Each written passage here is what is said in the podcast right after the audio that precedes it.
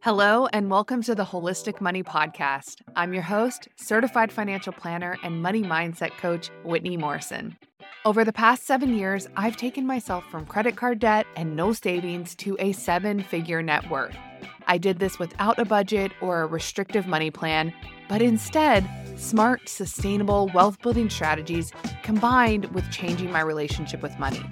In this podcast, you'll learn the ins and outs of my no budget philosophy, practical wealth building strategies, and key mindset shifts to make it happen. There is no shortage of information out there to tell you what to do with money, but teaching you how to think and feel about money, that's my secret sauce. If you've been waiting for a podcast that gives you actionable strategies to not only build wealth, but also feel really good while you're doing it, then you're in the right place. Let's get started. Hello, and welcome to Million Dollar Thoughts Part 2. This is episode two in a two part series that I am doing on my podcast, where I am exploring the biggest mindset breakthroughs I've had since I've taken my net worth from no savings and $40,000 in debt to seven figures. In part one, I go through five really powerful mindset shifts that I've experienced over the past seven years. And in part two, I'm going to give you five more. I said this in the first episode. I'm going to say this again, but I had a lot of work to do in my relationship with money. I did not grow up around money. I did not grow up in a household where money was fun or expansive or creative or where there was any kind of freedom with money. I grew up in a household where money was scary and restrictive and based in a lot of fear. So I had a lot of growth to do over the past seven years in my relationship with money. Really, I say the past seven years because that's when I got more serious about my actual relationship with money and stopped just trying to white knuckle and do the things that I thought I should do. I started to really look at how money felt for me, what I thought about myself with money, what I thought about money in general. That's why I really talk about the past seven years because that's when I really started that journey. And that's when my whole financial world started to shift. So, in this episode, I'm going to keep going with my million dollar thoughts that have really supported me in my financial journey and got me to where I am today. So, without further ado, let's get started. All right, mindset shift number one is more money is more freedom. So, I want to start this one by telling you a story. When I was in my early 20s working at Wells Fargo Advisors, part of the work that I did was executing stock trades for our clients. And one of our clients, Brian, he owns car dealerships in Austin came in to execute some stock trades in his portfolio. And he wanted to sell Altria Group, and their ticker symbol is MO. And what I mean by ticker symbol is whenever you buy or sell companies on the stock market, you don't type in Altria Group. You type in the symbol to actually find the company on the exchange. So he said, I want to sell however many shares it was of Altria Group, and the ticker was Mo. And I looked at him and I said, You got it. Mo money, mo problems, right? And he looked at me like I had two heads. He was like, No, I, I do not think more money, more problems. That is not how I think about money.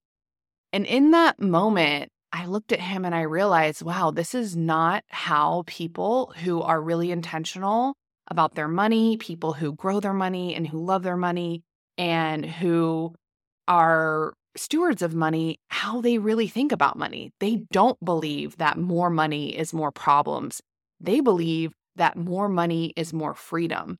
And I felt supremely uncomfortable in the moment because I felt like I had just committed a rich people faux pas where I was like, okay, clearly I have the poor girl mindset over here. I was also just trying to crack jokes. And don't get me wrong, I still love to crack jokes because I don't want everything to have to be so serious all the time. But it really stuck with me it that moment really stuck with me and it really taught me a lesson. More money is not more problems. More money is not more grimy hard work and less fun. More money is more freedom. And I see this mindset a lot in clients and people that come to me with their money where they really believe if they have more money, if they have that rental property or if they have that Airbnb room or if they have that side hustle along with their business, if they have these opportunities to have more money and make more money, they automatically make it mean it's going to create more problems for them. But what they're not seeing and what you may not be seeing is more money, although it sometimes requires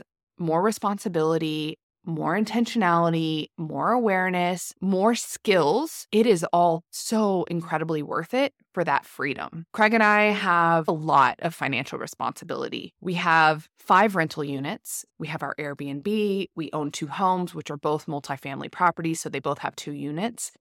Plus, we're in the middle of adding a six, which is a yurt on our property. We have our businesses. I have a business. Craig has a real estate business, as well as a full time job. Plus, we're about to introduce llamas and alpacas, and we have animals. And so we have a lot. We have a lot, a lot, a lot of responsibility as it relates to our money, but we also have a lot of freedom. And what I mean by freedom is mental freedom. Sure, there are things that we need to do to make sure that we have our life taken care of, but we've learned to outsource and hire people to help us. That's still a growth edge for us is learning how to delegate. But we're learning that skill. But what we have is we have mental freedom. No longer are we spending our time worrying about money. The things that we think about now is how can we grow our money? How can we have more fun? How can we help more people? How can we use our money in this interesting way to provide experiences that we love and other people will love? And those are the kind of things that we get to think about money because we have so much freedom with it, because it's not something that has created a lot of problems for us. When you have more money coming in, you have more peace of mind and more freedom. And I think sometimes we miss that when we are believing that more money is going to be more hard work, or more money is going to be more problems for us. So, more money, more freedom, not more money, more problems. All right, mindset shift number two is that investing money consistently is equally as important as paying my mortgage. So, the way that I used to think about investing and saving was that it was my lowest level financial priority. Even though I thought I should be doing it and I was bad if I wasn't doing it, it was like if I had enough money, I would save and invest. Or if I made more money, then I would have enough to save and invest. But I really had to let go of that mindset and I had to change the way that I thought about saving and investing. And I started to look at how I thought about some other expenses in my life, my mortgage, for example. My mortgage or my rent, no matter how much it was, was a non negotiable. It wasn't like, oh, I don't have enough money this month to pay my mortgage or I don't have enough money this month to pay my light bill. It's like, no, it, it wasn't even a thought that crossed my mind. It was just a given that it was something that I was going to do. And I started to think, like, wow, I think a lot differently about savings and investing. I just let it be that thing that if I have enough money for it, it'll happen. And I started to question why do I why do I think about it like that? What would change for me if I started to think about my saving and my investing the mm. same way that I think about paying my mortgage? Like it's a non-negotiable, it just has to happen and then what's left over after that is what I spend. And I decide on everything else if I have enough money for it, not for my savings and my investing. And so I will tell you with my savings, I will still put money in my savings accounts and decide to use it, right? It's like it is spending money for future me. But my investing accounts, that is a non negotiable. I think of it just like I think of my mortgage. It is something that has to be paid. I don't even question it. Even when money feels tight or I have to be intentional in other areas, I don't cut out my investing. I'm really thankful for this mindset shift because I remember going through years of my life looking at my finances and being like, where the fuck is all my money? Like, I don't have any money in my investment accounts. I don't have any money in my savings accounts because it was always the lowest priority. But when I decided to think about it the same way I thought about my rent or my mortgage, it shifted. It became the thing that I did, and I actually started building wealth. So I want you to look at how do you think about your savings and your investing? Is it just that thing that you think, oh, if I have enough money, I'll do this, or if I make more money, I'll do this? Or is it that thing that you think about the same way that you think about your rent? Because you pay your rent every month, you pay your light bill, you pay your internet. You don't question those things. It's not like you're like, oh, I just didn't have enough money to do that this month. You do it. So just throw investing in there too. Even if it's 50 bucks, throw it in there. Make it one of those non negotiables that you do no matter what. You'll start to look at your money and be like, oh shit, I got money and it feels really good, feels so good. So, saving and investing, specifically investing. I, am more on this mindset with my investing, to be honest with y'all. Investing, I think about it the same way I think about my rent and my mortgage. It's a non negotiable. All right. Mindset shift number three is that there is always opportunity with money, even in a recession.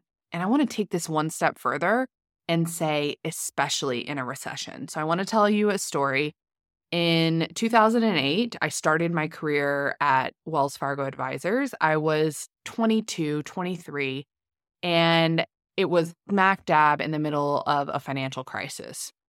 It was an intense environment to be brought into as a 23 year old who had never experienced anything like this before. And I started taking calls from clients who were terrified about the performance of their investment portfolios. And the market just kept going down, and we kept receiving more and more calls of people who wanted to sell when the market was down almost 50%. And a lot of them did. A lot of people ended up selling and made devastating financial decisions for themselves and ended up losing a lot of money because of that decision to sell. And it was a difficult time for everyone. It was a difficult time for my coworkers and the financial advisors in the office, and also just everyone was very scared.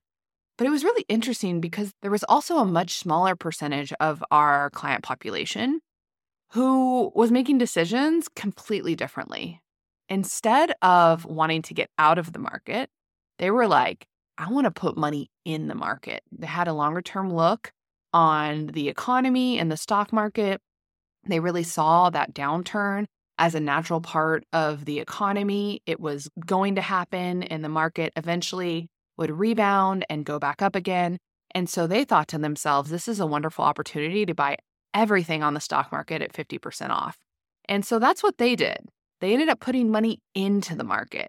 And now, if you look back on the two decisions that people were making at that time, which was number one, sell when the market's down, lock in my loss, lose half of my investment portfolio, or number two, stay the course and even get more aggressive and put money in when the market is down, those people ended up doubling their money in three years. The people who ended up selling when the market was down lost 50% of their assets. And it was an incredibly valuable lesson for me to learn at the very beginning of my career when I was just starting to understand how the economy worked and how the stock market worked. And it really, really shaped my mindset to look for opportunity during recessions. So, whenever the market goes down, a lot of people get worried and think, oh, now's not the time. I want to invest. I just want to protect my money. I just want to keep it in cash.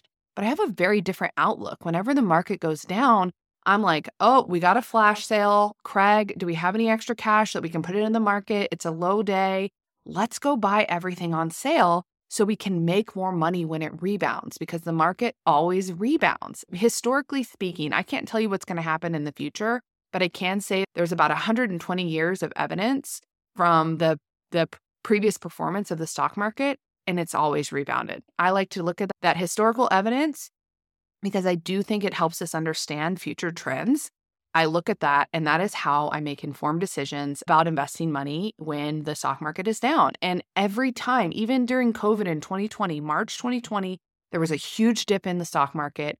People were selling off. Thankfully, it was temporary. It was only about a month or two that the market was down.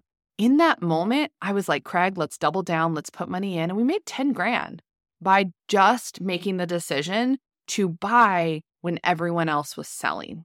I think sometimes we believe there are times when we have financial opportunity and times when we don't, but I disagree. I think financial opportunity is always available to us. It's just whether or not we're conditioned to look for it. And what happens is if you get caught up and swept up in the emotions of the news or the economy, it, you can start to in, adopt a crowd mentality and just follow in the footsteps of people who are making decisions from fear. Or you can step back and you can say, what is the opportunity here? Because there is always financial opportunity, even during a recession. Money mindset number four is spending money isn't nearly as fun as financial freedom. Now, let me give you a little context for this mindset shift. Like I said, I really started my financial journey seven years ago, although I've been a financial planner for 13 years. Those first five years, I want to talk about those first, first five years. I used money as a tool to feel worthy.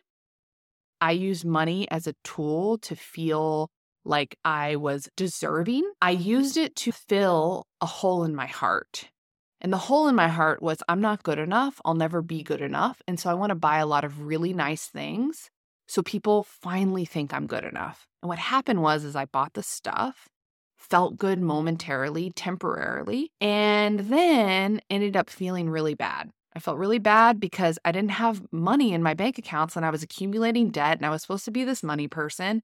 And I was completely mortified and embarrassed. Now that I am in a much different financial situation, I have much more money that I could potentially spend. I actually don't like to spend it nearly as much as I used to like to spend it. It is fascinating to see that the more money that I actually have, the less of it I like to spend on stuff. Like, for example, clothes. I just don't have that many clothes. I don't have a lot of workout clothes. I don't have a lot of pants. I don't have a lot of shirts. Like, I just run very lean on clothes. Sure, I could go buy a lot more clothes to have a lot more variety in my wardrobe and have different outfits on all the time, but it's just not that important to me. What I really appreciate more than that is having more options with my time or having more options with the investments that I make. And because I make those decisions, it just provides me a much larger return to my daily life. I have so much less stress in my daily life because of the way that I think about buying stuff versus freedom. I really, really like that. The reason why I'm sharing this with you is because I think sometimes we think that it's like, oh, the more money that I have, like uh, the more stuff I get to have. But I have noticed this with people who start to accumulate larger amounts of wealth, they actually spend less money on things and they actually spend more of their money on experiences or they spend more of their money on investing in themselves and their businesses or other ways that they can continue to grow their wealth or help other people. That's how they start to use money. It's been a really big mindset shift for me because even now, where I have so much more expendable resources to spend, I just don't want to. I love having money in my bank accounts. I love the freedom that affords me. I love the investments that I make. I just love them so much more than stuff. And that served me in my wealth building journey, obviously, because it's not like I'm white knuckling. I'm not trying to fight myself, like, no, you shouldn't buy that. I'm like, no, I just don't want to buy this. It's easy, it's natural. And I think that starts to shift as your relationship with money starts to shift. All right, the mm-hmm. last and final mindset shift for the Million Dollar Thoughts series is there are no rules, only nice suggestions. I want to tell you another story. I have a lot of stories in this podcast. I want to tell you the story of buying our third home, which we live in now as our primary residence. We were living at a place in Austin that we had bought three months earlier, and it was a 2 1 with a back house. And we had definitely intended to turn that into a rental, but not within the timeline that we ended up turning it into a rental, which was three to four months after we bought it. And the reason why is it was the beginning of COVID and we were in this two bedroom, one bathroom house. Craig and I both shifted to going to an office every day to working from home. And all of a sudden, the world just started to feel very, very small. We had to turn our living room into Craig's office. In our home, I think it was seven or 800 square feet, that 2 1 that we were living in the extra bedroom was my office, and then the living room was Craig's office. And we were stumbling all over each other. We were arguing, his call being louder or my call being louder. It just became a nightmare. And we just realized that, okay, this is not the place that we want to be during this time and the place that's going to be good for us to thrive professionally and financially and honestly, interpersonally. We needed more space for that. So we had to break a money rule that most people are like, do not break this money rule. And the reason why we had to break the money rule is we had just bought a house, that house, three months earlier and put $60,000 in cash. And we didn't have more cash for our next down payment for our next home that we ended up buying. So we broke a money rule and we ended up taking distributions from our 401k for the down payment for this house. I think the down payment was somewhere around 40 grand, something like that. We bought this house that we live in now for 425. Anyway, we had to take a distribution from our 401k to be able to afford this down payment. We paid the taxes, we paid the penalties. If I started to look at that from a financial planner perspective, the financial planner part of my brain would have been like, Whitney, now's not the time to go buy this house. You and Craig are going to have to take retirement distributions. It's going to cost you money, it's going to cost you penalties. And this is a bad decision. Don't do it. But by that point, my emotional brain was so much louder than my financial advisor brain that I was like, fuck it. I want to pay these taxes and penalties. I want to get this house. And also, it was an interesting time in the real estate market because it was right before the real estate market just freaking skyrocketed. Mm. So we ended up buying this house in January of 2021. Two months later, this house ended up going up in price significantly.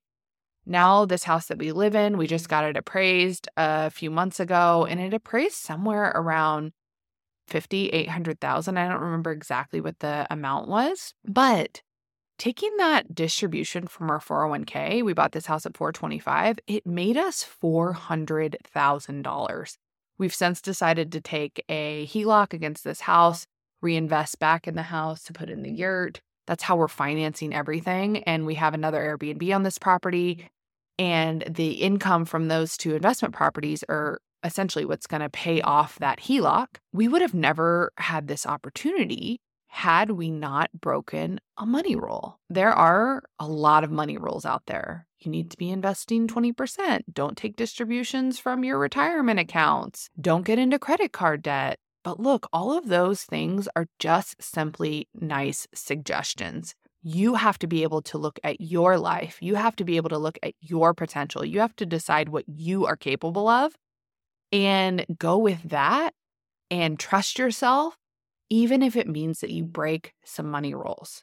Don't let yourself be limited by money rules so much so that you miss opportunity around you. Sometimes, if you see the potential, if it's there, you just got to go for it, even if it means breaking those money rules. Yes, it's it's risk. There's risk in everything that you do. But if you believe in yourself, if you believe that no matter what, you're going to figure it out, I think I talked about that in one of my other mindset shifts, then you got to break some money rules sometimes to get wealthy. And I have broken a lot of money rules, even as a financial planner, even as an enforcer of money rules for a lot of other people. I've broken a lot myself. And I just want to tell you all that. It's okay to break money rules. You can break money rules, especially if you end up making more money at the end because you broke the money rule. So don't don't box yourself in. Okay?